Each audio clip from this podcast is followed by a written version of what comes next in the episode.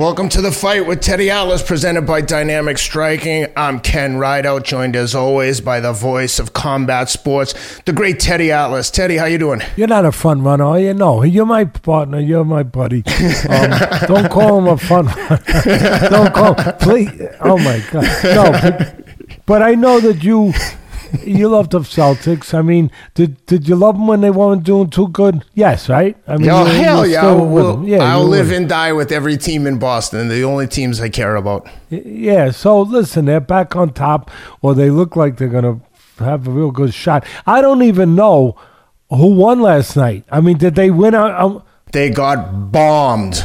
The yeah, Celtics which got was not destroyed. a shock. Let's be honest, because after they pulled off the upset win in their first game of the series against Golden State and the and the Splash Brothers or Bash Brothers, whatever those two great, great, maybe the greatest shooters of all time. Yep. You know, Curry, Curry, and um, what the heck's his name? Klay Uh, Thompson. uh, Klay Thompson.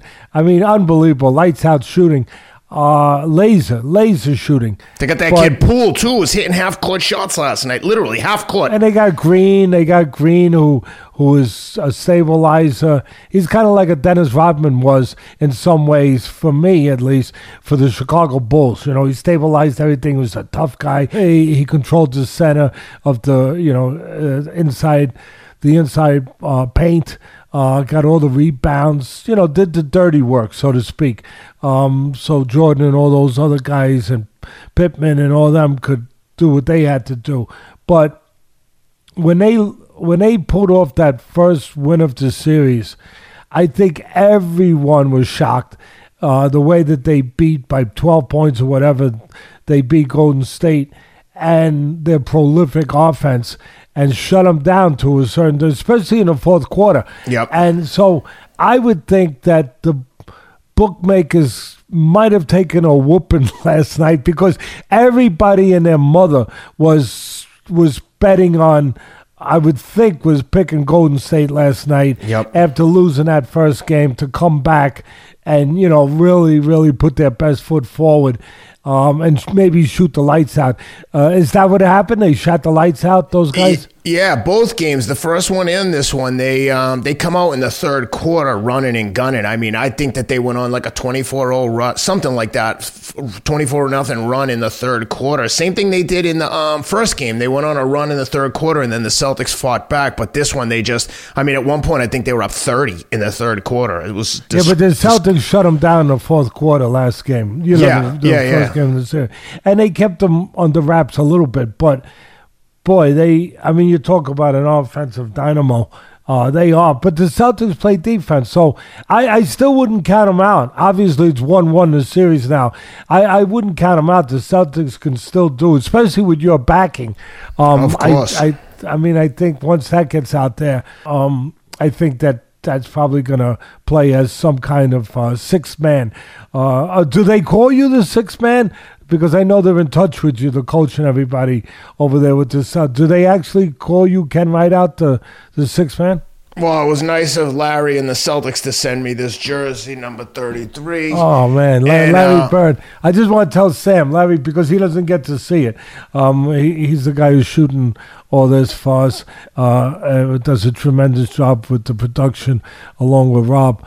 And um, Sam, he's he got it sent to uh, Celtic jersey uh, from Larry Bird. Yeah. And uh, my man, my man Reggie Miller, who I became friends with out in LA, he's a big endurance sport guy, crazy mountain bike rider. And Steph Curry actually just broke his three point record this year. But uh, he was like, "Listen, if the Celtics get to a deciding game, uh, we may have to fly you into Boston, maybe make a guest appearance to like get them over the hump, get that finishing, uh, get the drive the dagger home." I said, "Let me know, Reggie. I'll be there." Of course you'll be there. You're, you're always there for friends. Boy, I tell you, I hope they win it because do you do you think there's a chance you could fly them in? I mean, uh, well, your your chat is small, but do you think there's a chance you could get them to come into my foundation dinner in November? I think they- so. If they, They're big fight fans. nice, boy. Maybe we'll work Well, on we'll work on Reggie Miller. Reggie's a good guy. You know, I used to, when I was running in the Palisades when I lived in LA, I'd be running and then I'd see every day, there'd be no one out there. It, just deserted mountain trails. Only person out there I'd see, Reggie Miller. We'd see each other every day, Reggie! And then we just became friendly. He'd be biking, I'd be running. And you know, when you're going up a hill, it's easy to kind of get moving at the same pace because it's almost harder to ride the bike up these steep mountains. So we'd be riding, he'd be riding, I'd be running, we'd be chit chatting. I'd always tell him, I know you don't want to let me pass you while I'm running, Reg. And he's good. I mean, he wins races. Like, you wouldn't believe how good this guy is. I mean, he's 50 something years old. He's out there kicking ass on all these young guys. And the mountain biking is very um, technical. It's not just about fitness. You need some like you know, it's like driving a car. Anyone can step on the gas and go fast, but if you're on a racetrack, you have to have certain skills to maneuver through the corners. Reggie's like that on the mountain bike. He's just a he's a he's a beast. And to see this guy almost seven feet tall wheeling around on a mountain bike with these little skinny guys, it's uh it's impressive. Well, your your guy, your list of people you know now is impressive. I mean, the people that you hang with, really. I mean, I I sometimes I sometimes thankful that you still allow me. Um, Don't be crazy. To, you're you're to, the star be, of the show. To be around. Um, Without you, know, I'm just a running nerd. You know, you you can you can kind of bring back old phrases and old um, sort of uh, sayings that you think about, like the great Ralph. Uh, the great Jackie Gleason, Ralph Kramden in the Honeymooners. You were just making me think. It's amazing how you make me think of different things. Where he was he would always talk about uh, to his wife Allison. He said, "Allison, you got to be good to those on your way up because you're going to meet the same ones on the way down." And you you're talking about uphills and downhills. You made me think about when he was given when he was getting ready to golf, and Ed Norton was getting him ready. Oh, you got to get ready. He was putting his foot on books, and he said, "What's this for?" he said, "For the for the uphill shots."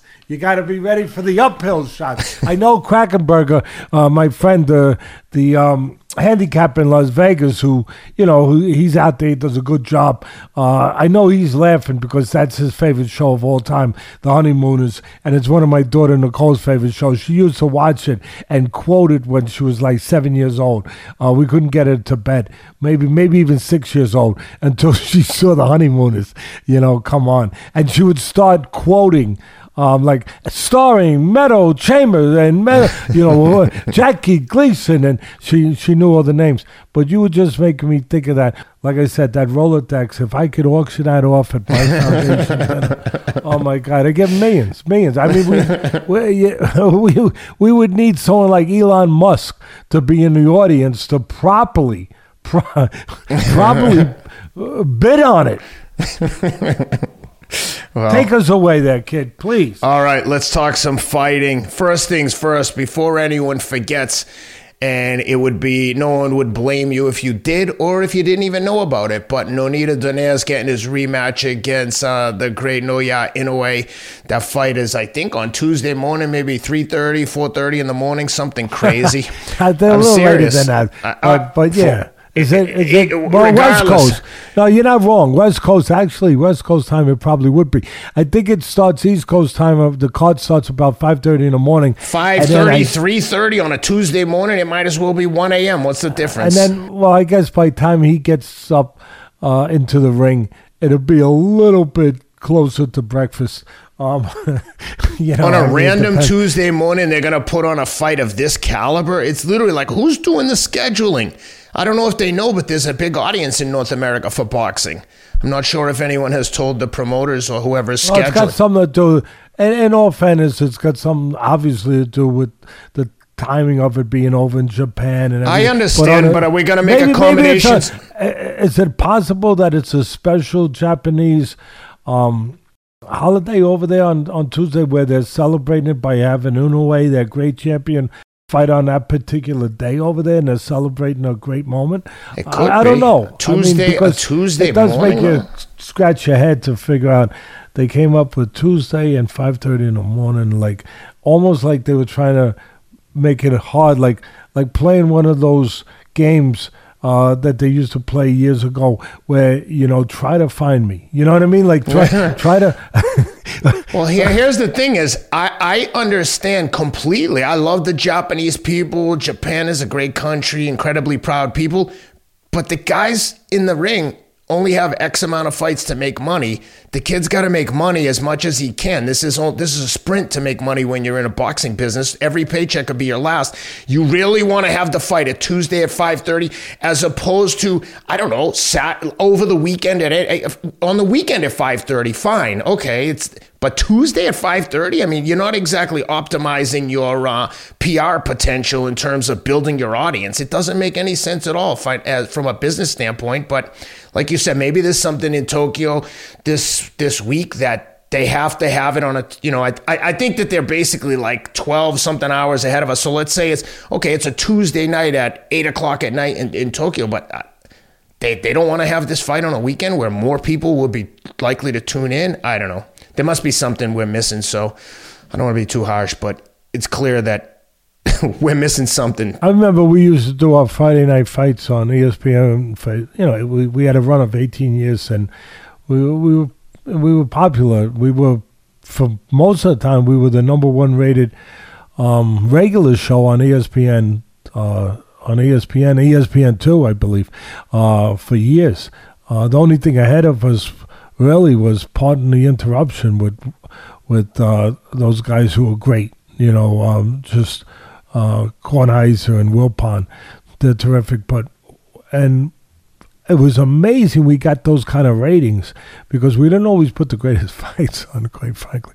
But we we put on some good ones though. We put on ones where guys like Corrales, where you you got to see them, kind of like going to baseball games to watch the farm teams where you see the future stars you know uh, before the before the you have to pay a lot of money to see them before they get in the big leagues you know before they get on HBO before they get to where uh, it's pay-per-view where you can't you know where you're going to cost you a lot of money to see them.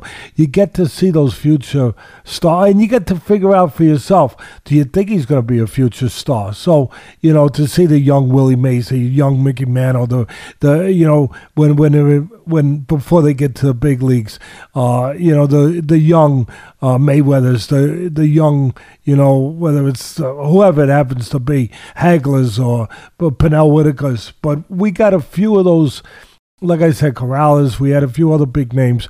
Um, I think we even might have had Whitaker. Uh, yeah, we had Whitaker early on, although he was starting to get established already. And I think even Mayweather. Um, so we had a lot of these guys before they hit the big times uh, coming up, which was nice. You know, um, they weren't always in competitive fights, but it was still it was it was good to get them on. But the thing we used to kind of the crew, you know, the the guys that were together for years that did this, uh, you know, and and worked at it and felt pride about what we developed, and be able to have those ratings, we would shake our heads how we did it because you it would be like you had to do like a search mission to find out when we won. like, yeah, we used to laugh. Some of the directors used to laugh privately and say to us, "Ha, huh, can you figure out?" I didn't know when we won. I I would ask the guys, hey, when are we on? We on? Are, are we on this uh, Friday? No, we're on Wednesday. Oh, oh, we're on Thursday. Oh, we're we're on it. Uh, are we on it? You know, a regular seven o'clock. What? Oh no, we're on it twelve o'clock Thursday night. Oh, that should make it hard for people to figure out. That that that should make whoever the winner of the contest this week that figures out when we're on, they they earned it. All right, guys, want to take a quick pause to give a thank you to today's sponsor, Athletic Greens, the all in one daily drink to support better health and peak performance. As you know, I love this stuff. Take it every single day. I'm packing to go to LA this week. I've got my travel packs packed up ready to go. I especially don't skip on travel days when your body gets run down. It's it's easy to lose focus and get uh, get sidetracked, but you don't want to let your diet slip. You want to make sure you're getting all your vitamins, minerals, and nutrients, which Athletic Greens provides. Simple to drink. Mix it with a splash of water in any kind of water bottle. I shake it up. Boom. Easy peasy, fresh and breezy athleticgreens.com slash atlas. You'll get 10 free travel packs with your first purchase. Again athleticgreens.com slash atlas to take advantage of the 10 free travel packs with your first purchase Today's episode is also brought to you by botanictonics.com. Check them out. Check out the feel free Botanic Tonic at botanictonics.com. Use the promo code ATLAS for 40% off your first purchase. I love this stuff. I take it before all my big runs. I take it before we record the show. It creates a euphoric feeling with using the um, kava root. Again, feel free. Botanictonics.com. Promo code ATLAS to save 40%. Want to give a shout out to our friends at Wolaco, Way of, Way of Life Athletic Clothing Company. My friend Terry White started this company. Unbelievable running clothes, workout shorts I love this stuff. They've got a patented waterproof phone pocket for your phone in the shorts, which is invaluable. I take my phone with me every time I run. I listen to podcasts, audio books, you name it. But these pockets that Wolaco built into the shorts are unbeatable. To me, that's what separates them from the crowd. Wolaco, Way of Life Athletic Clothing Company. Use the promo code ATLAS to save 20% off your first purchase. Wolaco.com. Well, they're, they're keeping with tradition because the production quality from uh, Australia this week from ESPN, not the greatest. A lot of dead time, a lot of uh, literally replaying. A lot of re- complaints. Replaying segments, not just not, not just replaying clips of fights, replaying the actual intro by. So you're doing a justice to the fans. You're really representing Ken Ryder, the fans right now. No, seriously. I'm, oh, the production. Uh, no, were, because the fans, the fans, there was. I heard a lot of complaints the at one point that you know look i get it there's a first round knockout you got to stretch but newsflash there might be a first round knockout in one-sided fights. Have some material ready to fill these gaps. They literally replayed joe tess's like five minute intro from the uh, undercard on espn plus because the girls softball game bled into the bled he probably into, he, he might have made them do that. Oh i'm sure he did no, he, I'm only kidding. He, he doesn't have a big ego anyway.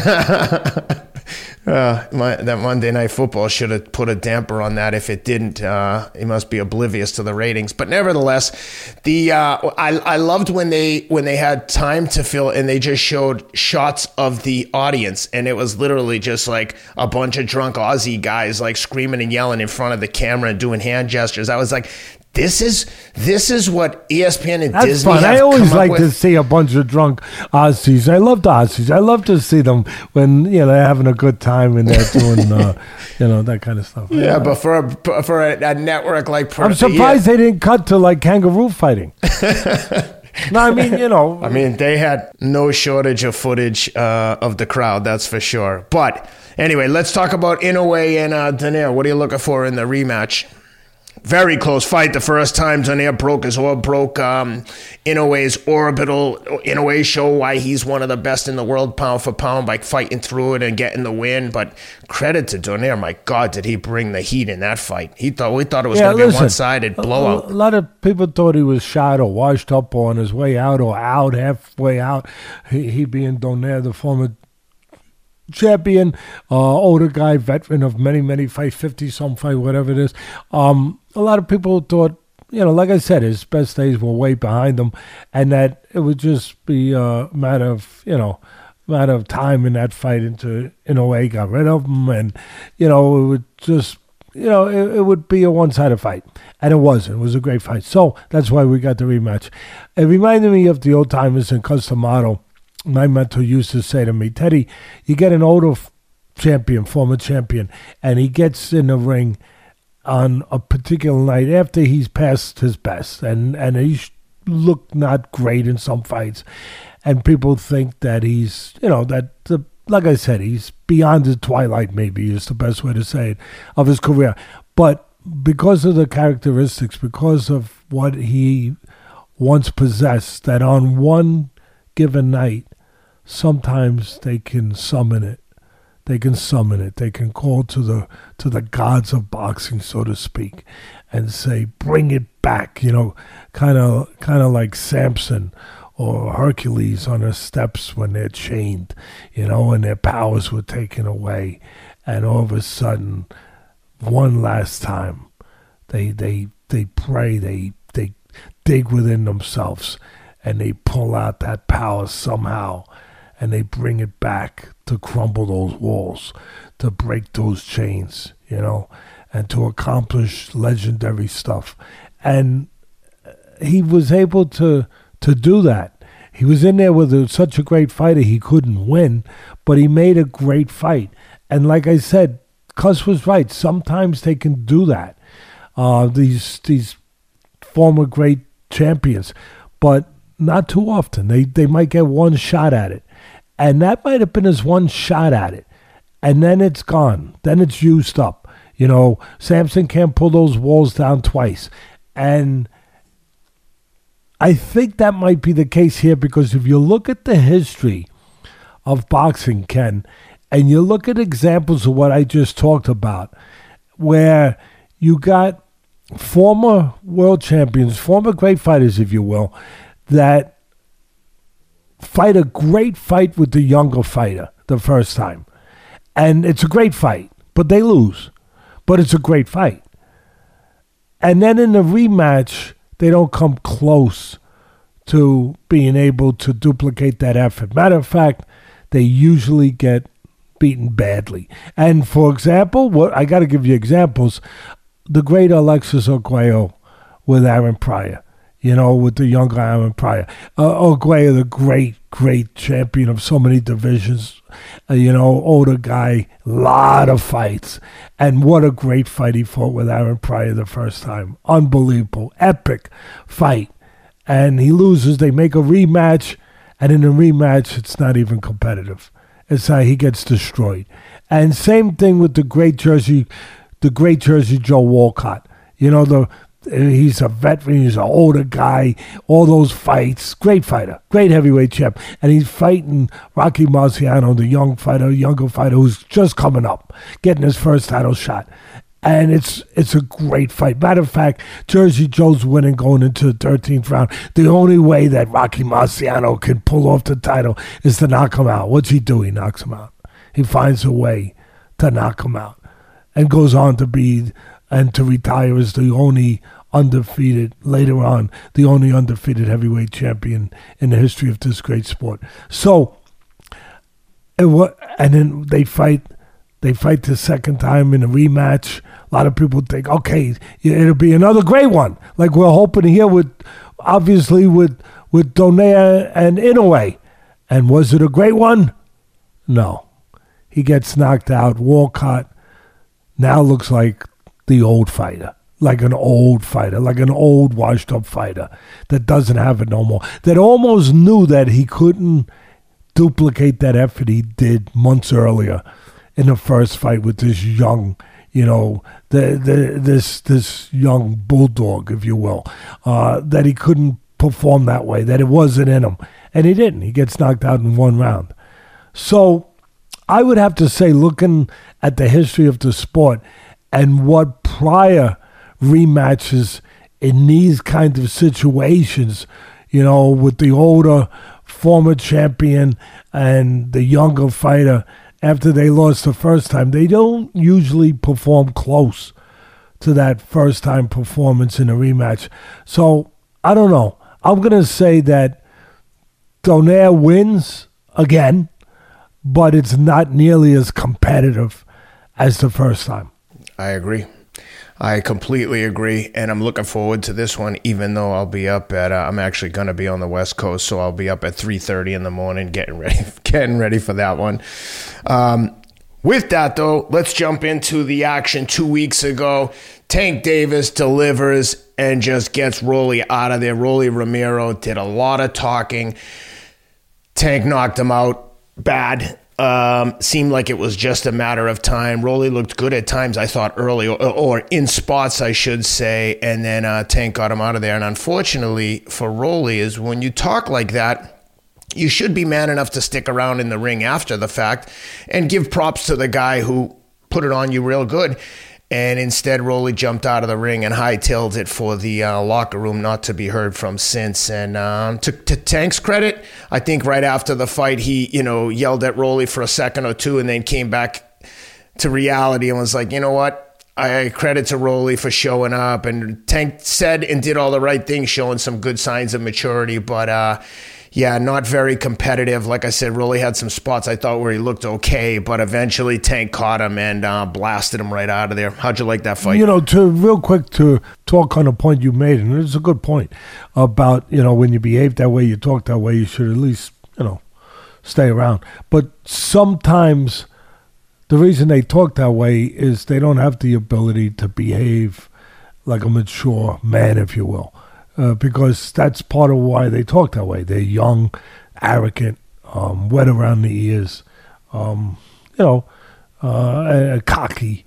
Uh, you know, and, maybe even uh, not not properly coached, and I don't mean in a way of fighting, but around with with the people around them, uh, to you know to to have a little bit better, you know, way about them before a fight. You know, I, I know you can be cocky and everything eh, and confident, yeah, but uh, there's a way to do it. There, there's a certain way to do it, um, and when you do it in a way that just feels like a way that is, as I said, not only immature but just not not necessarily acceptable or nice to hear. When you do it in that kind of way, um, your ability to stay around and face the music if you lose is not going to be there usually.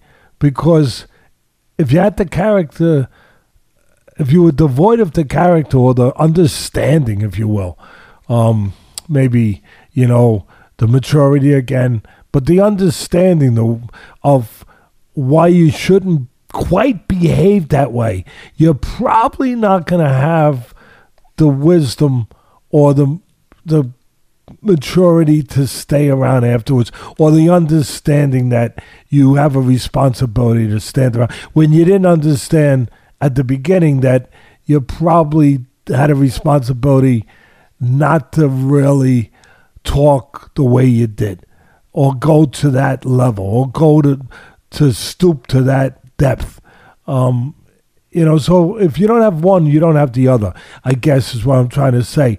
But at the end of the day, we we were on top of this one. We picked Davis by knockout. One thing, Teddy, be, before you get into the fight, just on that point you just made, I just want to point out an example of someone who talks more crap than anyone ever has. One of the biggest heels in the sport, and that's Colby Covington. After the last fight against Usman, I mean, he talked so much crap. He talked about his dad being in prison. I mean, he got personal. After the fight, Colby stood right there and said, "Hey, I'm just trying to sell the fight." Whether Usman accepts that or not. Usman was a gentleman, and and they just kind of hugged it out. Okay, I don't have to agree with anything, but you're man enough to stay here. Congratulations on the win.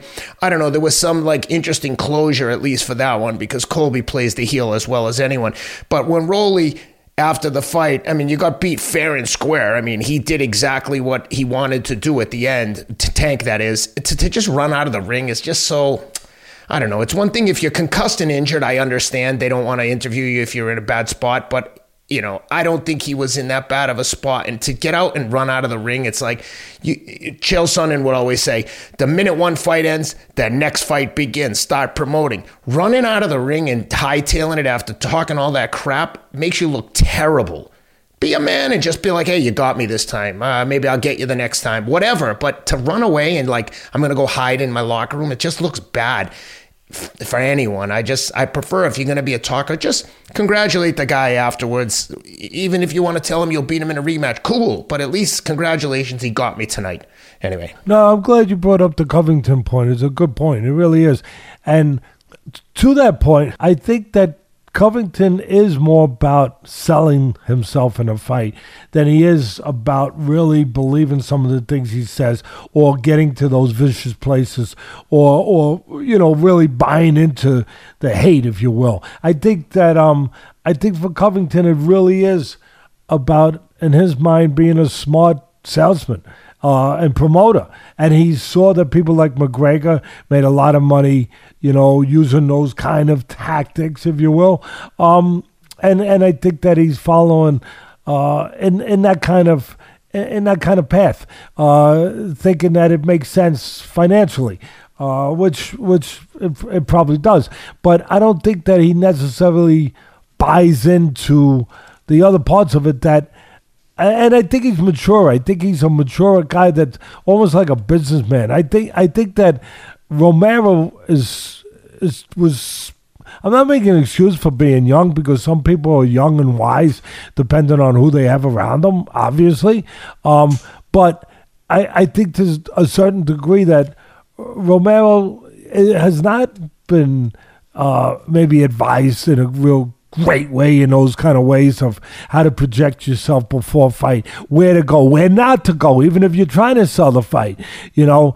And and again, I'll stick to what I said the first time that if you don't have, I, I hate to use the word, but if you don't have, let's say the the class, um, and and it's not necessarily uh, connected completely, to, but if you don't have the sense, uh, and maybe a little bit of the class to behave and keep yourself from behaving a certain way before the fight, you're probably not going to have the same sort of, uh, you know, uh, uh, if you want, um, characteristics that you're going to need after the fight uh, to face the music. You're going to be short in those areas.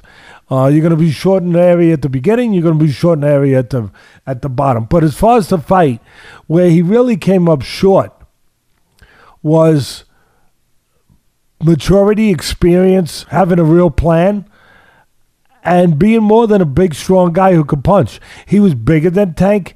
He was very big for that weight class, and definitely a good puncher, definitely strong, and but definitely not experienced where he'd been in the fights like Tank had been in. Forget about abilities right now. Who's got better ability and who's more developed technically and all that because that's Tank.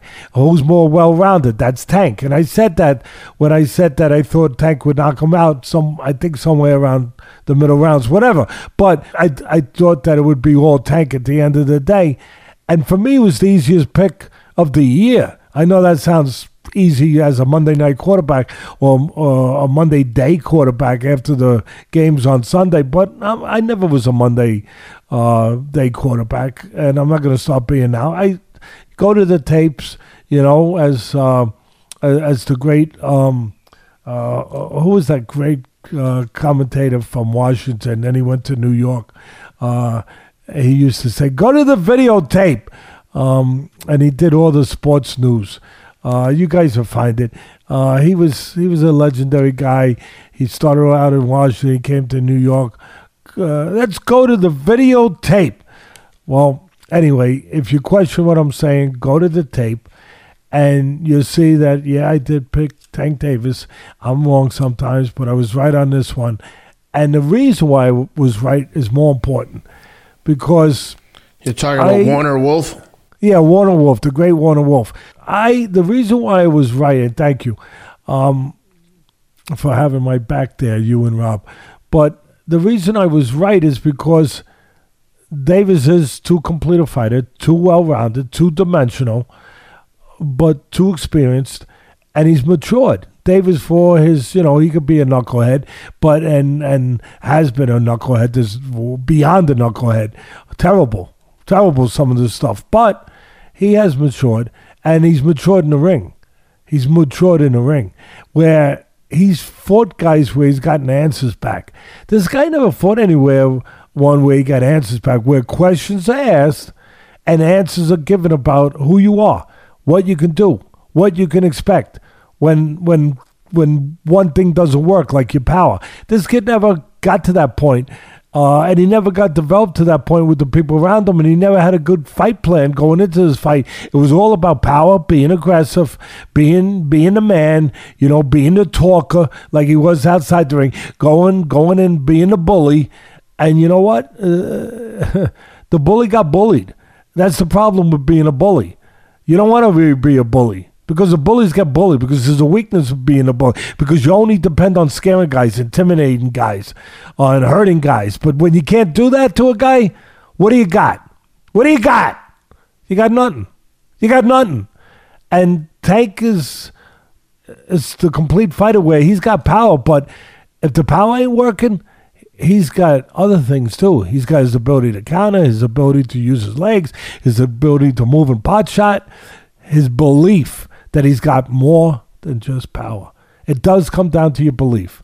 what's inside, what's internally inside you, what you believe, what you like. Michael Jordan, the the great Michael Jordan. It can yeah, he had great ability, but he believed. He believed. He knew he could depend on himself, and he could.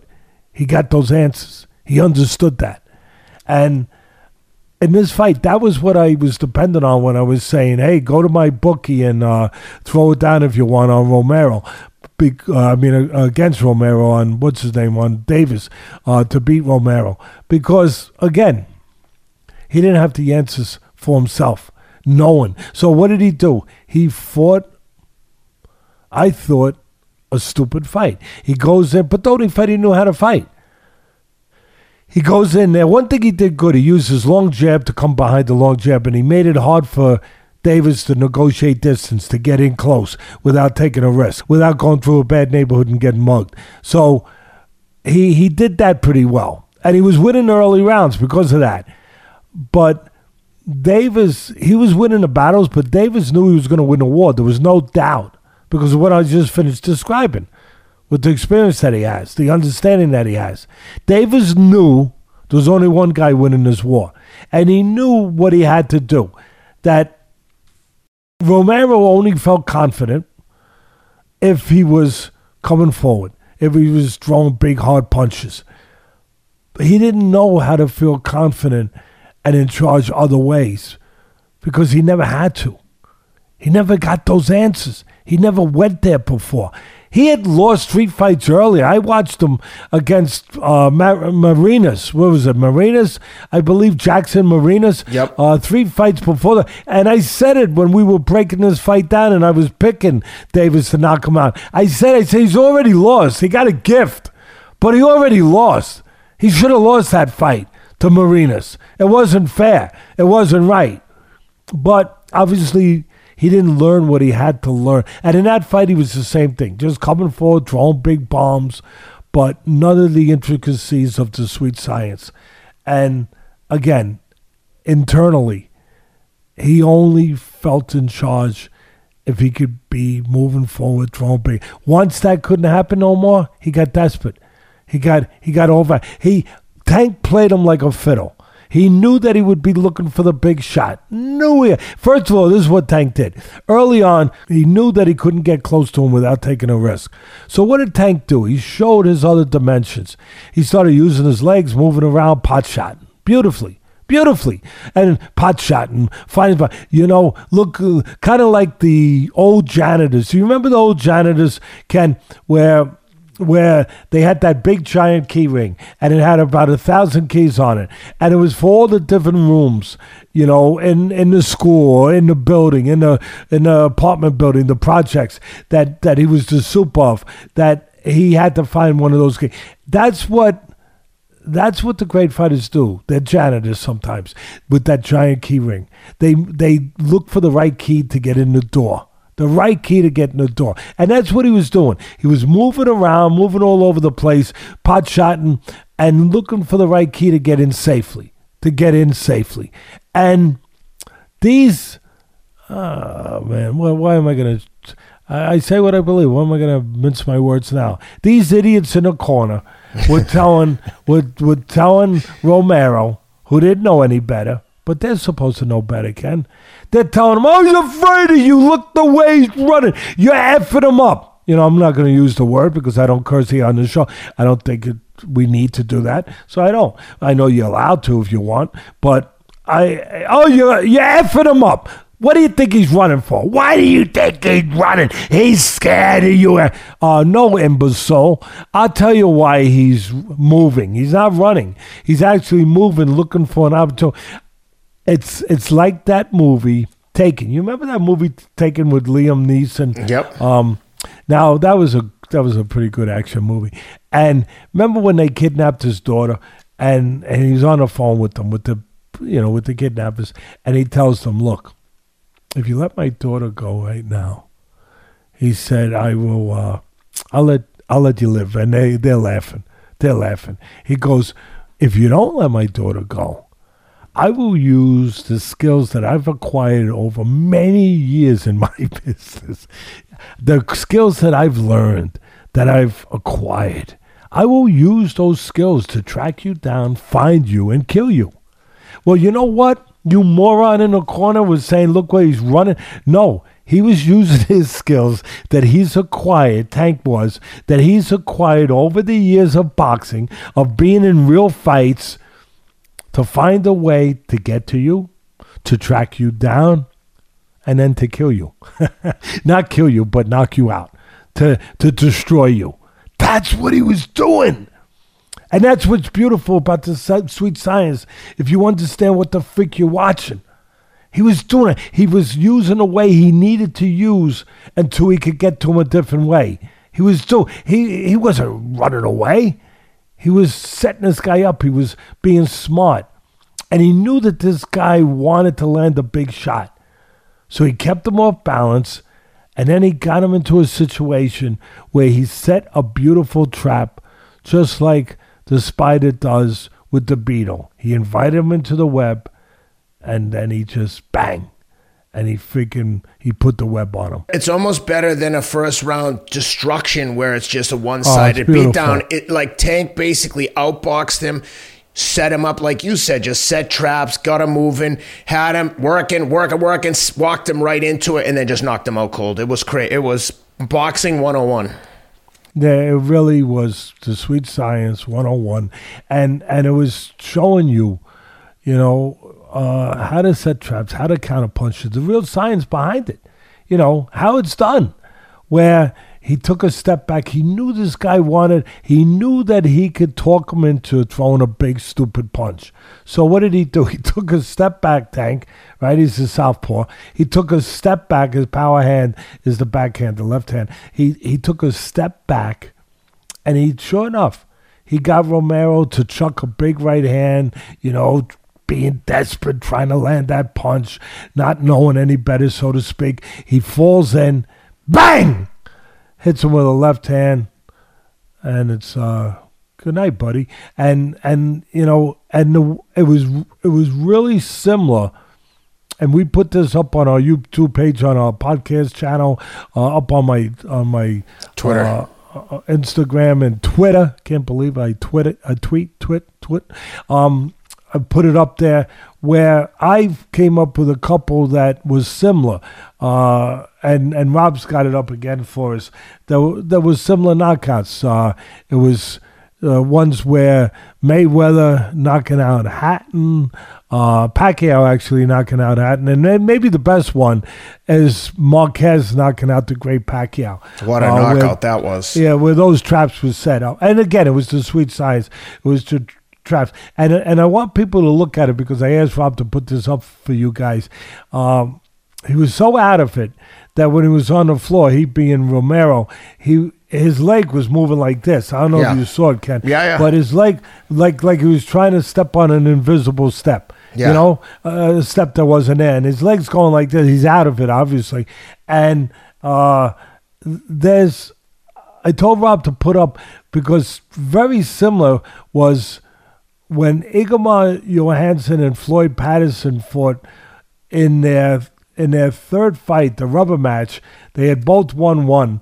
Uh, Ingemar Johansson took the title from Floyd, knocking him out, and then Floyd became the first heavyweight champ ever to come back and reclaim the heavyweight title, knocked him out the second fight. Then in the third fight, Floyd knocked him out again, and there's Ingemar on the floor with his leg you know, reaching for that invisible stair. So a lot of similarities um, that you can look at, parallels you can look back in the history of the sport, where you see a guy get knocked out, it's sensational. You say, "Oh, yeah, you know, I never see that again." No, no, you will see it again, maybe, and you might have seen it already. So I just wanted to point those out. But anyway, at the end of the day, kudos to Tank Davis, complete fighter. Um, I, I'll tell you, he, he's he's good. Uh, he is complete. Uh, as I've been saying for a long time before it was fashionable or as fashionable to say as it is now, that he's more than just a puncher. That's why I got him on my pound for pound uh, top 10 list. Uh, you know, and I, I would, uh, I'll talk about this maybe a little later, but I would love to see him, and I said it before, I would love to see him and Lomachenko uh, just to see that matchup you know, power and, and, and technique and talent and everything that Tank brings, you know, and uh, the maturity, the everything we've been talking about against a guy who could be a magician in there. You know, I know it's got to be the vintage Lomachenko, though. You know, I, I know he got beat by Lopez, but he's come back his last two fights. He's looked very good, but not against solid guys, but not against the elite guys like Tank. But if Loman still has it in him to be at the top of his game, what a matchup! What a matchup! And I even put it up on my Twitter. I put it up on my Instagram. It would be like um, the chess match of the century years ago with Bobby Fischer and, um, and Spassky, the Russian uh, chess masters, uh, chess master, where they fought that, or they fought, they they played that chess match of the century where it got a lot of publicity. Um, it would be that. But it would be it would be dangerous chess. I mean, it would be chess where the the rooks, uh, the the rooks and the pawns and the and the and and the, uh, the knights that we'd find out who, how good their chins are. You know what I mean? Let me ask you this: Tank Davis, Devin Haney. Quick, which one? Who wins? They're very interesting. I mean, D- Davis has the abilities to get inside the reach of Haney, which you have to do, or or get Haney to give up the reach, one way or the other. You know, because Haney's so long with that jab, it can be awful difficult. Um, here's the thing, I'm a lot of people would favor Haney, pure boxer, great boxer, but I think that somewhere along the line, the power and the abilities, as I just described, that Tank has, those subliminal abilities, not just the power, but his power would get a chance to catch the chin of Haney somewhere before 12 rounds. And that that would be the difference. Or that, for me, might be the difference. That would be there's some there's some compelling matchups to be made everywhere between like 130 and 140. There is some talent in those three divisions. Nevertheless, let's get into um, the action from this weekend. Let's start with Joe Cordina, possibly knockout the year uh, knockout of the year against Kenichi Ogawa. Uh, what a shot! Oh my God, he hit him with the right hand. One, one, hit, one, uh, one shot knockout. Um, but to me, the highlight of that was the reaction afterwards from Cordina. It was just complete and total exuberance with his corner. You can see almost like the achievement of a lifelong goal to me, I love seeing this raw emotion. It wasn't, um, you know, they, they weren't being disrespectful. You know what I didn't like though? Well, I'll tell you what, Ken, and yeah. we're doing this rightfully, so I should give you credit because you brought this up, and a lot of people out there talking about this. So Ken gets the credit for us doing this one, and and rightfully so. It's a, it's one of those sensational knockouts you don't see too often. Uh, spectacular out of nowhere. And like he said, you know, the kid being so exuberant. The only thing I didn't like, I agree with everything except right after he did it, he started doing this. You know, oh, I didn't see that. Throat. Yeah, that's not yeah, cool. I, I, I, didn't like that. I didn't like that cutting the throat. You knocked the guy out. You don't got to be cutting his throat now. and not be heading yeah. guys. You know what I mean? I think so, sometimes well, I, I almost want to give the kid benefit emotions of the doubt. Exactly. Away, yeah. yeah. But but the way he was jumping with his corner, you could just tell. And then, and then Eddie Hearn, the promoter, in there jumping around. But you know what? It's easy to give the promoters crap, but I will say Eddie Hearn, at least to me on the surface, he seems to be really invested in the guys. Like he seems genuinely happy yeah, when his guys win. And the I way agree. they were celebrating, to me, it just was one of those feel good moments of like, oh, they did it. You could feel that. He's still young like, enough, Eddie. Eddie's still young enough. He hasn't been ruined. He hasn't been completely tainted. they didn't yeah, have to, they didn't have to hoist him up point. with a crane. well, I mean, I mean, I think Arum was ruined before he was ruined. You know what I mean? I think, well, Arum might have been ruined. Arum might have been ruined when he was like 35 years old. He you might know, have one been of like those um, the ru- cranes they used to put you in the pool if you got an injury or something. There's like uh, at the rehab center, we're gonna see one of those into the ring. Like, get him in the crane. All right, up into the ring. Here we go. Uh, uh, but let him finish his martini first. He loves those martinis. his joint, yeah. Man. He likes to. He does like to puff from uh, from what the word is out there. At least The word is from his own mouth. He'll be the first one to tell you. He loves to. T- yeah. he's proof that it's not necessarily true. Since we're on the subject, you know, uh, of cannabis right now, and we cover everything on this, and that's why we're up to two hundred fifty-eight thousand subscribers right now. We cover it all. We cover it all, and and I and fairly, I must say, but um, proof that it does not always uh mellow you mellow you and calm you and make you this this marshmallow mellow person. Uh it doesn't always do that because we've seen uh mr Arum where he's not that mellow in talking to some of the whether they're women or men Doesn't talking to some of the reporters right? I mean he he's He doesn't he's not- discriminate. He he's not a guy that looks like uh, he's been t- turned into a, a mellow, uh, you know, Mellow flower, fellow. yeah, mellow fella by puffing a little bit. Yeah. He, he's more like a guy who's. Uh, Who's who's looking to uh, rip after you? Yeah. That that's uh, got some some nastiness going on there. Some some uh, some uh, aggression problems To say the least. or anger problems or whatever. He's talked to some of these.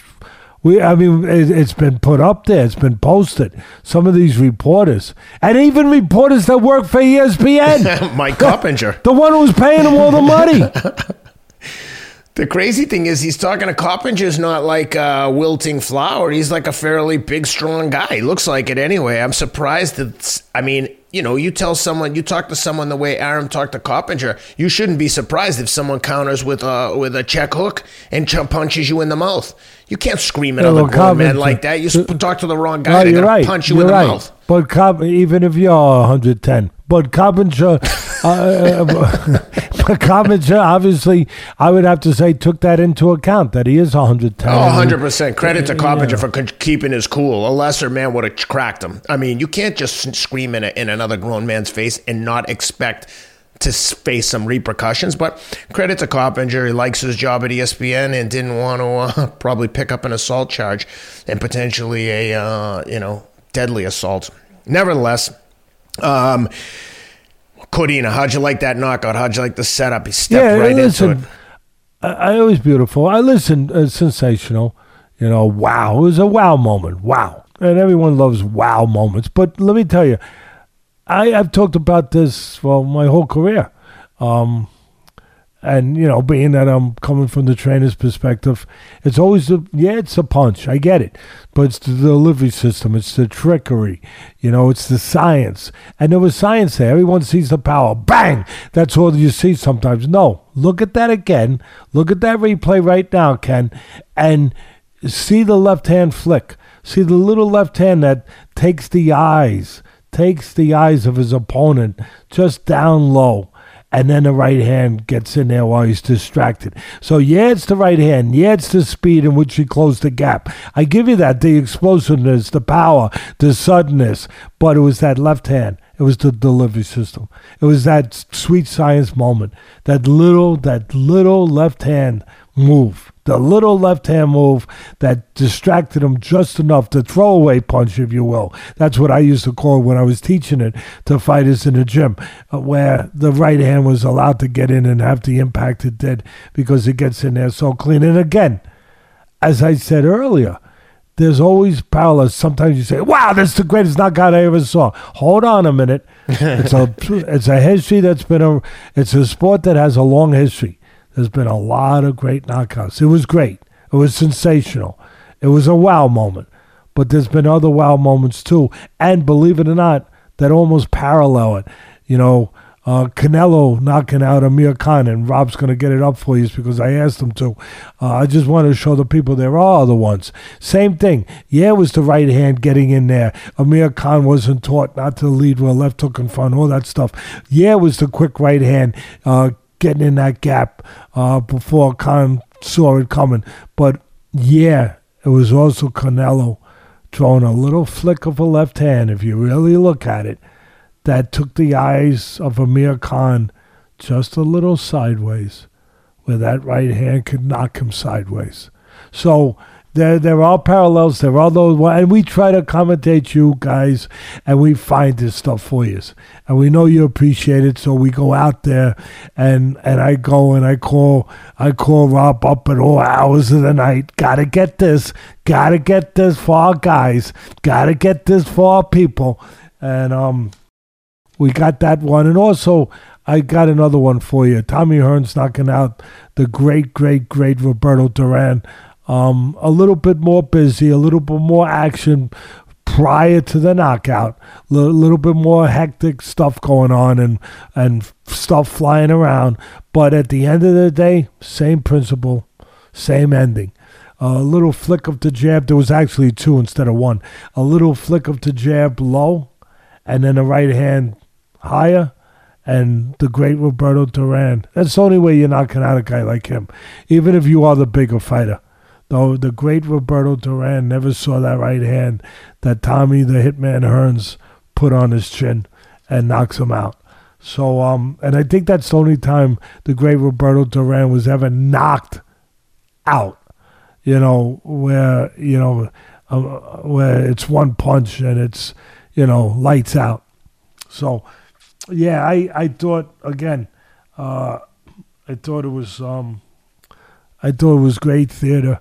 It was it was great to see this, uh, as you said, the jubilation of you know reaching your moment, you know realizing your your dream. Yeah, boxing boxing shows those moments probably as well, if not better, than any other sport. Yeah, I agree. And uh, moving over to the uh, super bantamweights, the lighter weight guys. Uh, Stephen Fulton runs his record to 21 and 0, gets a unanimous decision, one sided win over um, who the heck did he beat? Danny Roma, Danny Daniel Romano. Not Romano, Roman. Roman. Yeah, sorry, Daniel Roman. It's about time, people. Can we put off some celebratory uh, music when something rare happens that I actually have to pronounce the name correctly uh, for you know, for the Harvard graduate, uh, Ken Rideout, Ken, and, and the finishing school graduate, uh, Ken Rideout. That gets him crazy when I say that. Um, uh, can can we put some special music up and and and balloons and bursting of stars that that I actually would had to show him how to pronounce words properly um, or a name properly which usually it's the up it's the opposite because i my middle name my my pseudo name is not, although some of you might have thought it was, it is not Orson Welles. No, no, it's not. It's Teddy Atlas, the boxing guy, and I say it the way I say it, and not always perfect, but I always got my man here, Ken Rideout, to correct me. So it's only right that once in a while I'm there to help him too, because that's Thank how you it for works. that. Thank you for No, that. no, and, no, and, no problem. and with that, talk to me about Stephen Fulton. How'd you like him? I mean, that was a one-sided beatdown of a um, guy, highly ranked guy. Looks like it sets up a, uh, a, a huge mega fight in the super bantamweight between an undefeated Fulton and um, I'm gonna butcher this name too, uh, Murodjon uh, ten and zero, also undefeated, ranked number two on ESPN. But uh, how'd you like Fulton against Roman? Uh, listen, Fulton has a PhD in the sweet science. That's the first thing. And I can't give more, you know, props or higher accolades than that when it's coming from me, you know, uh, that I've been in this business my whole life. He he is an elite boxer, an elite fighter, uh, boxer. He he he he knows what the science of hitting and not getting hit is all about. He's a he's a pure counterpuncher, uh, boxer, counterpuncher, uh, defensive whiz. Uh, it reminds you a little bit of a Floyd Mayweather. You know, his style's, uh, if not his style perfect, but a little bit when a young Mayweather, but definitely his approach, his mentality to to be safe, to be conservative, to be careful, to be smart. You know, he's not going to go out there and take all kinds of risks. So with that, he's not always going to be the most exciting guy to watch. He'll be in some, but it depends. He's not always going to be a house on fire because he doesn't want to get on fire. That's his temperament is to be smart, is to avoid fire. You know, fire bad, fire bad, Ken, fire bad. Uh, you could get burnt with fire. You know, his is to put fires out. Never let fires get started. So he's not going to be always, like I said, in burn- burners. That's that's not his makeup, but or his style or his approach. But it comes down to really matchmaking. You got to know, and, and sometimes these guys don't know. There's another one-sided fight on Showtime with Espinoza, where sometimes they they just don't know. Guys like Espinoza doesn't know a left hook from a fish hook. He just gets paid a lot of money, you know, to be the executive over there. But he he should find somebody who does to to understand matchups, styles. Styles make fights. They do. And if you're going to put in a guy that I just described as a great elite boxer, uh, you know, a, a, ghost, a ghost, a will o' the wisp, you know, you know uh, like the old great Willie Pep, where, you know, you can't hit him in the backside with a handful of salt uh, if he stood right in front of you. You know, if you're to take a guy who's that great in those dimensions, like a Fulton, you got to put him in with a guy who's, yeah, Roman is an accomplished former champion. Yeah, he's a tough guy. Yeah, he makes great fights with the right style. With the right style. But now with a guy like this, you're not going to put in a guy who's one dimensional, who's tough, who you can find fairly easy, like Roman. Tough guy, former champ, all the credit in the world. He's not chop liver, but he might as well be chop liver when you put him in with this kind of style, where you don't have quick feet. Like I said in Roman, and he's one dimensional, and he comes forward, you know, where you can find him. He eh, eh, he's gonna have no chance it's not going to be an entertaining fight. And guess what? You got to try to put entertaining fights on your network because the fans have to be respected. It does come down to that. Yeah, I and, and then when the commentators say, "We guarantee," be careful, fellas, be careful. I've been in that seat. I've been in that seat. Be careful when they guarantee, we guarantee this be one for the ages, or this be one, you know, basically telling you it's going to be a slugfest. We get telling you it's going to be nothing but action. You know, telling you eh, it's it's going to be a, a barnstormer, so to speak. Uh, telling you, you know, watch it, watch it. Well, either you don't know what you don't know, or you're being a car salesman a little bit. You know, uh, where you're just selling. Otherwise, you just don't know what you don't know. Because you got to know that no, this fight was not going to be a barn burner. You you shouldn't have guaranteed to the audience that it's going to be a great one to watch, great action. No, you could have said it's going to be a great display of boxing skills. Yeah, you would have been right on the money, right on the money of hitting, of showing a guy, you know, how to hit, not get hit. Yeah, you would have been on the money, but not to say it's going to be a great action fight. So, at the end of the day, uh, Fulton displayed. He's up there as far as elite boxes. He's up there. You know, I want to see him with guys that have challenged him. You know, truly challenged him. You're going to have to find guys with the skill levels, with the mentality, with the ability to either be find a way to get inside safely and stay on them and stay on them and stay on them, or to find ways to counterpunch the counterpuncher, which takes another tremendous boxer. Um, but guys that are just going to be tough, durable guys walking in, they're going to get whitewashed. You know, you're going to see scores of 120, 110, or whatever, whatever the scores were, uh, 108, whatever, whatever they are. But you're going to see those scores because it's going to be a one-sided fight. Uh, because again, the skill level, yes, but the styles, you got to understand who you're putting in that ring, what kind of styles they have. It's going to tell you what kind of fight you're going to get, and um, so I I give all the credit to Fulton for being uh, that teacher of the sweet science. He's terrific that way, terrific. Doesn't make always the greatest fighters fights, but you're gonna have to put him in with a guy that maybe he can make uh, an entertaining fight, but not in this case. Yep. Well, let's get right into the one that we were all looking forward to. One of the bigger fights so far this year, at least on paper, coming in. Uh, Devin Haney goes down to Australia and takes care of business against George Kambosos. Haney looked great with the uh, with the jab all night. Just kept um, seems to keep George completely off balance. Just busted his face up. Just putting that jab in his face all night long. Uh, dying to hear your thoughts on this one. We haven't discussed yet. So how'd you like it? The only thing I would add to that description, right on the money. Only thing I'd add, putting that long jab in his face. That was the difference. That long jab. It was too long for Kambosos. The the fight came down to the jabs. I thought Haney also absorbed the shots that he did get hit with. You know, he'd yeah, been, he'd been rocked a little bit before.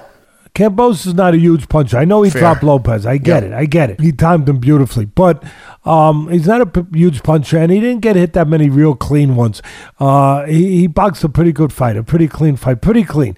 Uh, although I gotta say, I gotta say, there were things he was doing in there that he had to do to adjust um, because he was being outspeeded, he was being out jabbed, he was having a con- the distance controlled, where it was hard for him to get in close enough to do the things he wanted to do. Um, but he didn't get any credit by the commentators at all. I mean, there were times when he was holding his own, or at least, you know, staying around. Stay, especially early in the fight, and then you know Haney started pulling away, but never by a mile. But yeah, he was pulling away in the rounds, the middle rounds, to the later round. Not the last round. He lost the last round. he went into that NFL, Haney did NFL prevent defense the last round, and and he he lost that round, but he had the edge. He had the edge, but Kambosos was doing things, was maintaining an opportunity for himself to still be in the fight. He, he was behind to a certain degree for the most part uh, when he got behind, but and Haney was just you know, he was he was keeping his he was keeping his nose ahead in the race or his neck ahead in the race. He was staying ahead in the race. Kind of like you in a marathon race. Seriously, where where you want to keep that little lead, but the guy's the guy's not far off. And you know, if you don't keep that lead, the guy could pass you. He could pass one of those shoulders of yours, the left or the right. You know that, and you're cognizant. Haney knew that, and he and he he kept that little lead there, but Kambosos was making adjustments, giving no credit, no credit at all. I mean, it was like at one point it was almost like the the commentators. And I'm, I'm not saying he didn't win. Of course he won, but it was almost. I'm making a point here that the commentators were like cheerleaders, and so and that and that's a me, common theme on these cards. The the A side uh, top rank guy is always going to be talked about like he's uh, Godzilla fighting, uh, you know, soldiers. And that made me, I don't know, it just made me have to bring it up to our audience because that's what we're here to do. And and see, because there's always people out there saying Teddy's speaking for me or Kenny's speaking for me. I, am glad he said that because I was thinking the same. And if we don't, we don't. Fine. I'm not gonna be right with everything or agree with every uh, everybody, but I, I think it's worth just bringing that out. Yeah, Haney won and and, and he did a great job. But uh, it, it, I tell you what, it made me do. It made me dust off the old pom poms for a minute. You know where the fans. I know the fans have been missing the these you know, so I'll give them a real quick. They, they they've been missing from the show, and they gave us an opportunity to bring them back. Ken, I know you yeah. love them. I know you love. And I'm sorry I didn't get green and white for the Celtics, but um, I'll work on that. I'll work on that. we'll but, get them after but, they um, win it. H A N E Y Haney Haney. Haney. Yay! Rah, rah, rah, rah, sis boom ba. I got a rat trap bigger than a cat trap. So, I, I'm sorry, I had to get that done. Yeah, listen, it was the jab. It was always going to be about the jab. I think we broke this one down pre-fight really well, and and the fans must have thought so too because uh, almost 200,000 views on the clip we put out there before the fight, and a couple days before the fight that we put out there. Um, breaking down who would win, how they would win, what they had to do, Haney and Kambosos. Uh, tremendous amount of views. Uh, so the people obviously reacted to to what we were putting out there and and telling them. But I think we I think we hit it on the nail. You know, I I was suggesting uh, that Haney, without going out and making uh, just an out and out pick, I said, hey, Haney's got to be favored. Haney's got to be the guy that you think is going to wind up winning a fight or who's got the advantage. Haney's got to be the guy you favor, so to speak. But Kambosos won't be out of this fight. And I don't think he was out of it. Some people might say he was. But uh, will do certain things. And uh, certain things he's going to have to do um, to, to be able to stay in there. And it did come down to length. It did come down to Haney's legs and ability, uh, legs in a way where he could step out just a little bit and, and maintain that distance where he had the edge with the jab, uh, with the long jab, where he knows how to fight tall.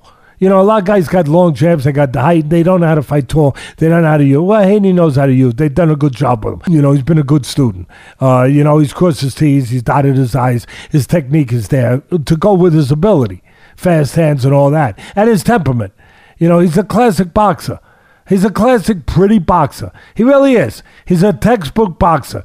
When he's got his way, when things are going right, when he's, you know, when all the pistons are, are hitting right for him, he's on the outside, controlling range, that long jab, looking to set up the counter hook of the right hand. If you try to get in, you try to close the gap, he's going to look to counter, make it very hard to, to close that gap on him.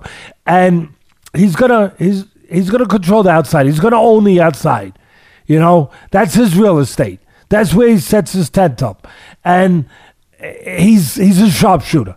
He puts together crisp, sharp, you know, combinations. You know, nice, educated punches, accurate, educated combinations. Uh, he, he's a textbook boxer. He's a pretty boxer. I'm going to say it again. He, he, he is. Um, at him, but sometimes he'll stand a little straight. Sometimes he'll go back a little straight straight back. And you know what? In those spots, those were the spots where Kambosos had to be better, had to hit on in order to really have a chance to pull off the upset. Even though he was the champion with four four belts, the well, of course, Haney had some kind of belt too from the same what uh, uh, one of the same organizations.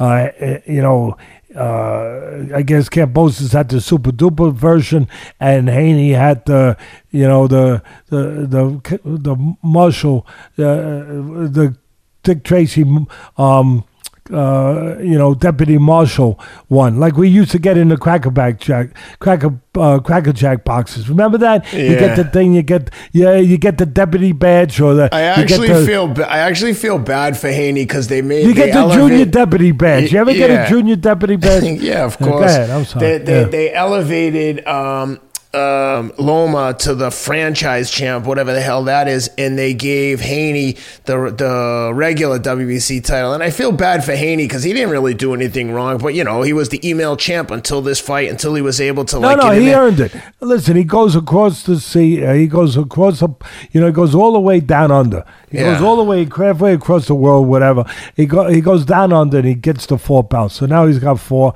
I yep. guess he could uh, put the other one in, you know, in the in the sock drawer, right, somewhere, exactly, a, well, whatever. But he, again, he knew his identity.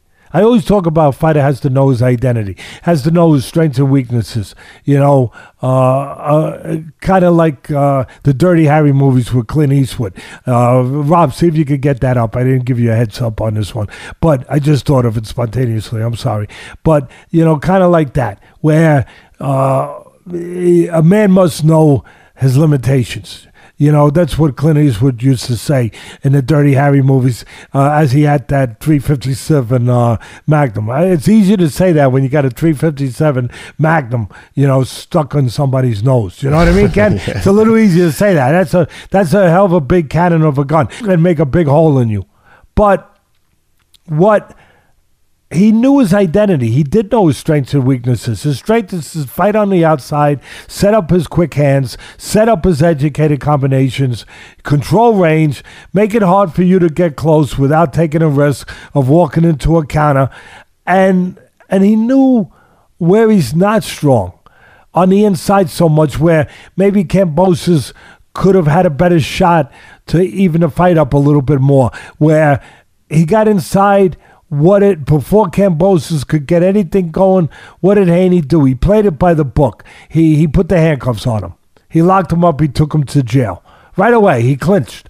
And it was smart. It was smart. He did it by the book. It was smart. He knew that that's not his place. His place is on the outside. So he stayed on the outside. He, he played it by the book. Not an exciting fight, but a very efficient, effective fight. And again, I'm going to go back to what I started with. It came down to the jab. Yeah, the edge people are going to say was always going to be Haney with the length and but he still had to do it and he did it with the length and the quickness of his jab. But and to win the fight he needed that jab, Haney. Because it sets everything up for him. But Kambosos needed his jab to have a chance to win the fight, and he didn't use it. Not nearly enough. Yeah, people say, Teddy, he's shorter. He's th-. I don't give a damn. I know what I'm talking about. Uh, Mike Tyson outjabbed a lot of tall guys. That's the sweet science. He slipped a little bit to the side. Next thing you know, he's inside the jab. He's catching the guy with the jab, with the guy with the longer jab is missing. He didn't use, he didn't stick to his jab enough to at least, I'm not saying he had to outjab him, but he had to use the jab enough, Haney. Not Haney, uh, Kambosos. He had to use the jab enough, Ken, to at least give Haney something to worry about, something to think about put bugs on his windshield where he takes away some of his visibility a little bit. You know, just something where he stabilized the outside a little bit, where he didn't allow Haney to dominate that area. And he did. He allowed Haney to pretty much, for the most part, dominate that area. And he needed his jab to stop that. Again, he didn't have to outwork him in that area, but enough, just enough to stabilize that area where he didn't get dominated in that area. He did not do that. Not enough. But what he did do, and he didn't get credit for, he was looking to use something I talk about all the time, and I teach in the gym. Timing can negate speed. Yeah, Haney was faster, but Kambosos ain't a slowpoke. And Kambosos was looking to use timing of punches. And we talked about this in the preview of the fight in the pre analysis of it. And you could see the evidence of it. If he was going to win the fight, he was going to have to use timing to negate some of the speed advantage of Haney. And Kambosos was trying to do that, Ken.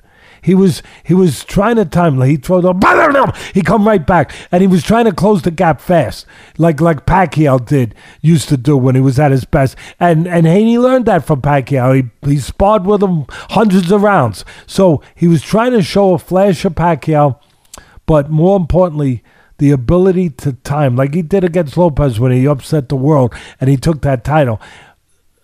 He was looking to time the punches of Haney again to negate some of the speed advantage.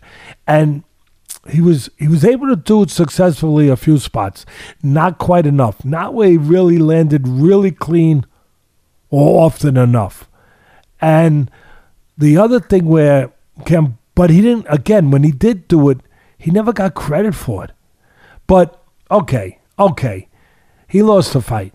But one of the other reasons why he lost, no jab, wasn't able to get close because he didn't use the jab enough, wasn't able to close those gaps enough and be effective when he did it enough.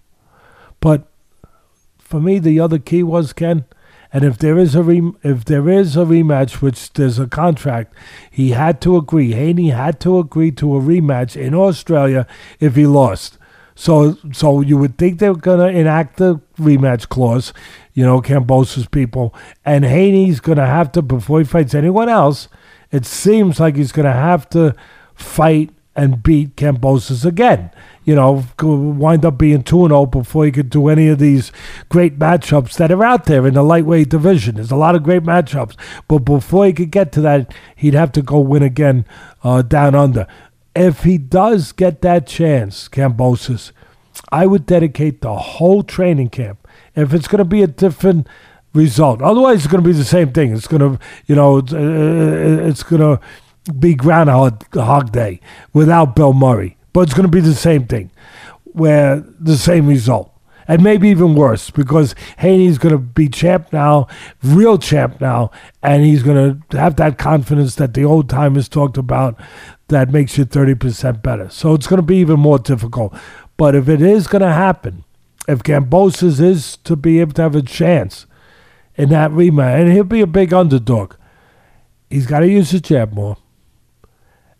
And when he does get inside, he can't accept those clinches the way he did the other night. He accepted those clinches, and my my son, uh, I think he's, I, I, my son Teddy, Liz, I know he's my son, and he was 14 years with the Raiders, and we're hoping he's going to catch on with someone else. Right now, we're we're waiting for a lot of teams have shown interest. We're waiting to see, God willing, of what's going to happen with him, but uh, he's good at stuff. He's good at seeing things, in in on the field, in his business, of talent, of sub, of of the, of sometimes the subliminal talent, not not just the obvious talent, but sometimes the talent that's not so obvious, breaking film down, and you know, uh, just just being able to see those things, and it's funny. Uh, his thing is football, but obviously he's grown up around boxing and after the fight, the first thing he said to me, first thing he said to me, he said, Dad, if he, the one thing where he really missed a boat, like you said, the jab, this, that, blah, blah, blah. But when he got inside, if he was going to have any chance, he needed to rough him up. He needed to make it a rougher fight, not a pretty fight. It was too pretty a fight. He needed to rough him up. He accepted the clinches too easily. He might have even made silent agreements where I always talked about the mental side, where one guy allows the other guy to tie him up because it's just easier for the moment. You know, you don't hit me, I don't hit you, you make a silent agreement. He might have accepted those silent maybe, maybe. But whatever it was, he wasn't prepared to find a way to punch on the inside when he needed to find a way to punch to to break up the rhythm of this fight to break up the prettiness to to to change this the to, just the pattern of the fight because the pattern fell into Haney's pattern where he's doing what he wants to do on the outside. You know he's living up to his his identity. When he got inside again he na- needed to make it a little ugly needed to find a way to push off to step back to keep his hands free, to work on the inside. And if he does have a rematch, the only chance on earth of pulling off the win, the upset, would be if he works when he gets on. And he would have to spend the whole freaking training camp to work on that, to find ways to get on the inside. And his camp would have to do a better job getting a referee. I'm not saying the ref made a difference, but this referee was not going to let him fight on the inside. I don't care what you say. I, have been around this sport my whole life. This guy, uh, this, this guy was not he uh, he was not allowing uh, him to do any inside fighting, um, and you'd have to get the right ref. You'd have to get a ref, and I'm not saying a, a fixed ref. I'm not saying a slanted ref, a, a ref who's on your side. I'm not saying that at all. I'm saying this is boxing. You're supposed to be allowed to fight on the inside, but it's up to you to find a way. It's got to be a ref that allows him to find a way to fight inside. Otherwise, it's going to be the same thing and maybe maybe even a more one-sided it wasn't one-sided it was not one-sided but maybe it'll become a real one-sided uh, version if he doesn't do that yep well I've got a guy who's been sitting here waiting to come in and show you something uh, for the last like 10 or 15 minutes. Do you mind if someone says a special hello? I would love it. Love right, it. Hang on one Especially sec. if it's one of your guys. Hang on. Especially if it's one of the Rideout clan. Come in here, brother. He's got his summer haircut. Oh, ready look at go. him. Look at him. What do you Look say? at him. Let- I'm going to tell you something that, first of all, you, you, you're, well, you're great. Do you, do you like the show that your dad does with me? Do you like it? Do you enjoy Yes. it? Oh, good. Let me see that smile. I think it's beautiful. Let me see it. the Leon Did, Spinks. did, did, did the tooth fairy me come smile. and compensate you for those teeth? Did you get money from the Tooth Fairy? yeah. Tell him how much. Okay. 20. Whoa, ho, ho. you're doing good. You're doing good. You, uh, it's that that price has gone up since I was little. Um, it's gone up quite a bit. We didn't used to get twenty dollars. Yeah. Uh, that listen, Mickey Duff, the great Mickey Duff, who I talk about sometimes on this show. He had a great sense of humor, and he was a great, great promoter. And um, if he saw a haircut like that, uh, and you're handsome, you're a handsome boy, everything else, and it's great, and it's smart. It's for the summer. I get it. But if he saw a haircut, he had a sense of humor. You know what he would have said? What? What bet did you lose to have to get that haircut? Did you lose a bet? That's why you had to get that haircut? Or did you want it? I wanted it You wanted it. May I ask why? because I, I just like having a, hair, a mohawk. Okay, that's all right. That do you know anybody else that has a mohawk? Do you know anyone else with a mohawk? No. Do you know any ball players that used to have, whether basketball, baseball, whatever, that used to have? Because I know you're a good sports fan and a and a good athlete. Uh, do you know any ball players that used to have a mohawk? Um, no. Okay. Well, start googling because there's a few out there.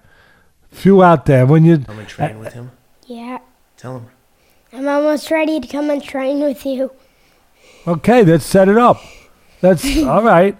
Well, let's set that up. Let's set up a time where you can come spend time over here. You can stay with me for the summer, for whatever you want. You come over here and I, I'll train you every day.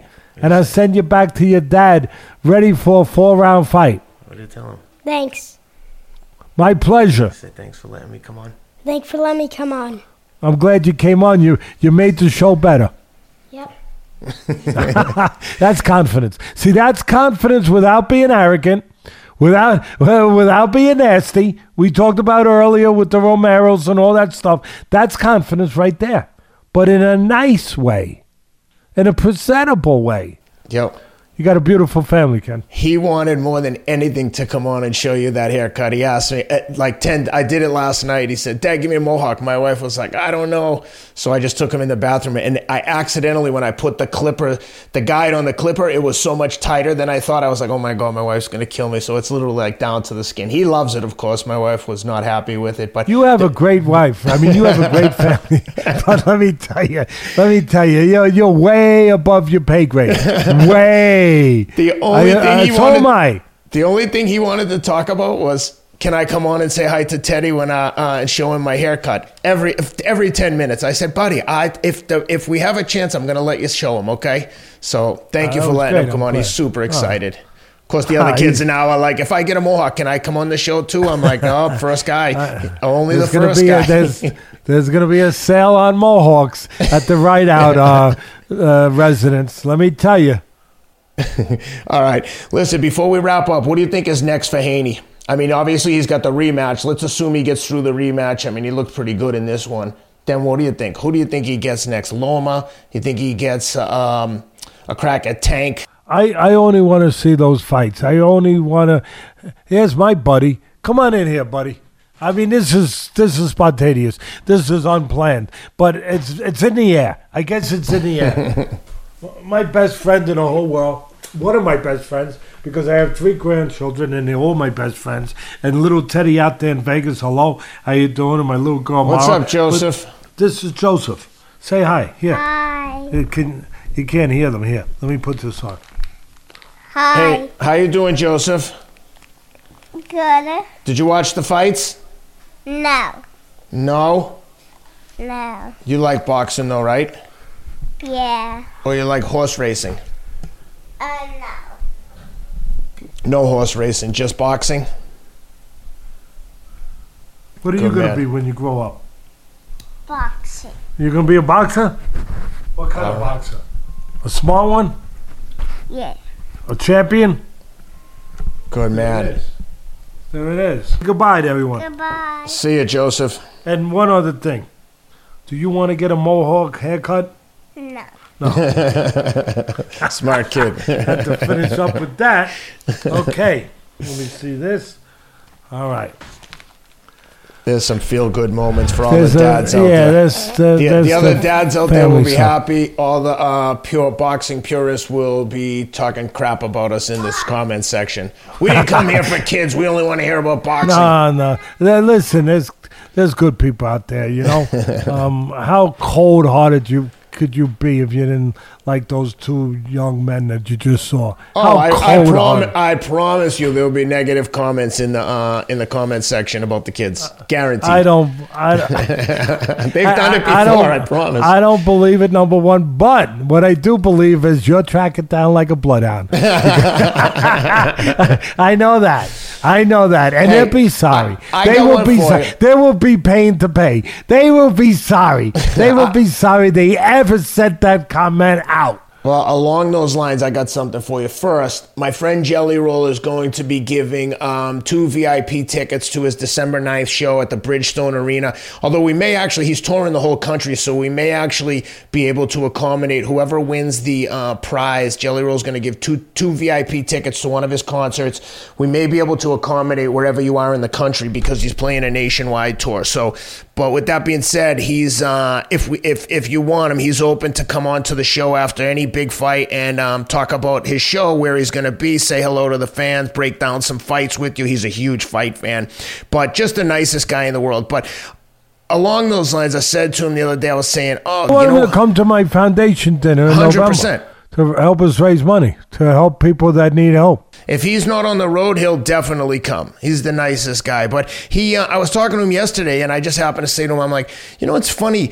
People go out of their way to send me like a nasty comment on Twitter or something. I said, it's crazy. Imagine if that's like your life that you had nothing, that you had actually had time to like be negative to someone else, was just trying to do you know, trying to be a good person. I'm not trying to ever belittle or, or, or, or hurt anyone's feelings. I'm just saying what I think about different fighters and fights. Nevertheless, you know what he said to me? He said, Ken, if you had 10,000 comments and there were two crap comments and you only took the time to comment back to the two negatives, it's insulting to all the fans that took the time to write you nice comments that you don't even care to respond to the people that love you.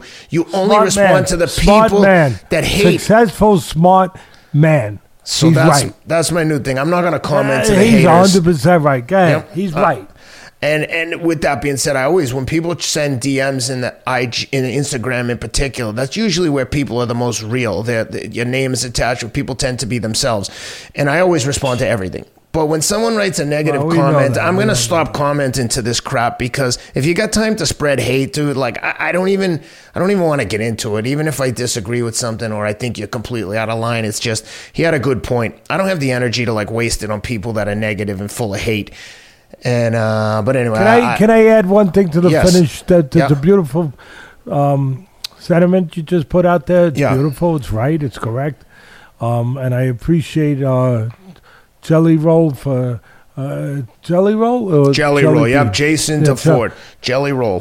Hey, there it is. Uh, I appreciate. I use short term jelly. I appreciate you very much, and you're helping my man Ken uh, look at things in the proper lens, the proper perspective, because you're you're a thousand percent right. So uh, I'll finish with this. I'll leave it up to my man Rob to get this up there. Um, we're allowed to get music up there, right, Ken? And I w- and I like to make this. Maybe this will become our song. You know what I mean? It is, maybe this will become um, our entry or our exiting song. Maybe our exiting song from now on in this show. Um, in light of what Ken has been going through and the suffering that he's been so and that song would be I don't remember who did it, but I remember it was a big hit many years ago. Don't worry, be happy. Bob Marley. You remember that? No, it Do you remember that? Was that Marley? Bec- It had that kind of sound to it. Yeah. It was definitely reggae sound. Definitely. I don't know But if the, I don't know if whoever it. owns I the rights it. is going to let us use it, but well, uh, I would love. Don't don't worry, Ken. Be happy. um, I couldn't be happier. Um, uh, I'm, I'm, I'm as happy as I've ever been, and I couldn't be happier to spend every Monday with you here. So, with that, Let me if- finish. Let me finish one thing. Yeah. I got to give you your answer on who I wanted, who you wanted me to, uh, who I wanted to see Haney fight next. All Yeah. I'll do is say this. Um, once he gets past with his rematch, if he gets past it uh, successfully, I, I don't want to see these guys, any of them, any of them, whether it's Benavides, Canelo. Canelo did step up. He lost the fight. So give him all the kudos in the world. But whether it's Charlo, uh, any of them, uh, whether it's Davis, um, or any of these top guys, elite guys, I don't want to see them fighting B level guys where you already know, you know, or opponent type guys that, yeah, they have a good record and yeah, they got this and yeah, they got that, but yeah, they got no chance to win. they got that too. They got yep. that too. I I don't I don't want to see any of those fights with anyone anymore with these guys, these elites.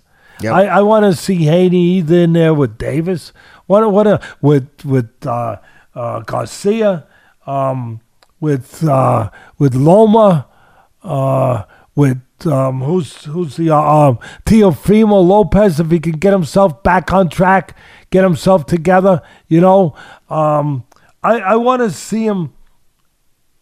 I don't know if I'm missing anybody there, but I want to see him with one of those champions, former champions, you know, uh, top guys. Uh, I I don't I, I don't want to see that that other stuff anymore. No, you uh, got you got them all. By the way, you got um, Haney, Kambosos, obviously Loma, um, uh, Ryan Garcia, um, and uh, Teofimo. Teofimo. I mean, that's really it. Yeah, After that, it kind of. I, I want to see that those fights. I mean, you know, and um, that's what I want to see, and I want to see. Obviously, everyone wants to see also, and and sticking to that kind of thinking. Uh, I want to see Crawford and Spence. You know, oh, I, they're talking I, I about mean, that for October, I think. Maybe that's when we could do a live show around. If the fight's on Saturday, maybe we could do something on Friday, especially if it's out in Vegas. We have to uh, talk to Rob and see if we can get that crack. And Rob's on the phone right now with Bobby McFerrin, the the author of um, don't worry, be happy. He's trying to get us permission to use it on the show. I just sent I just I just sent him Bobby's number from my Rolodex. Oh, that was, that was nice. that's nice of you. Um, you know, the, you might have to do something to get him to do it. Maybe Ken, but do me a favor do whatever you have to do to, you know, whether it's to promise him a weekend at your estate or at the vineyards. Um, he wants know, to know if he can sing the uh, sing the national anthem at the Super Bowl. Let me put a, a call and see if we can make it happen. That would be really nice. well, Teddy, thanks for doing this. This was a fun one. We covered a lot. And uh, guys, stay tuned later in the week. I think later in the week we'll post this. We got a great interview coming up with the coal miner's daughter, Christy Martin, one of the best to ever do it in the women's boxing, trailblazer. Love her story. I'm looking forward to talking to her. Yeah, that that would be um, that's going to be a good one. And then after that, I think we have David Portnoy. Yep. Um, you know, he, he's uh, uh, what do they El Presidente. That's El right. Presidente. Right. Yep, yep, yep. He's done an unbelievable job job with uh, Barstool Sports. And, oh yeah. You know he's getting into boxing now. Talk lot, about so. a trailblazer. Yeah, really, he's ahead of the curve. So we got a lot of stuff yep. uh, coming up, and I'll finish with this, Ken. Don't worry, be happy.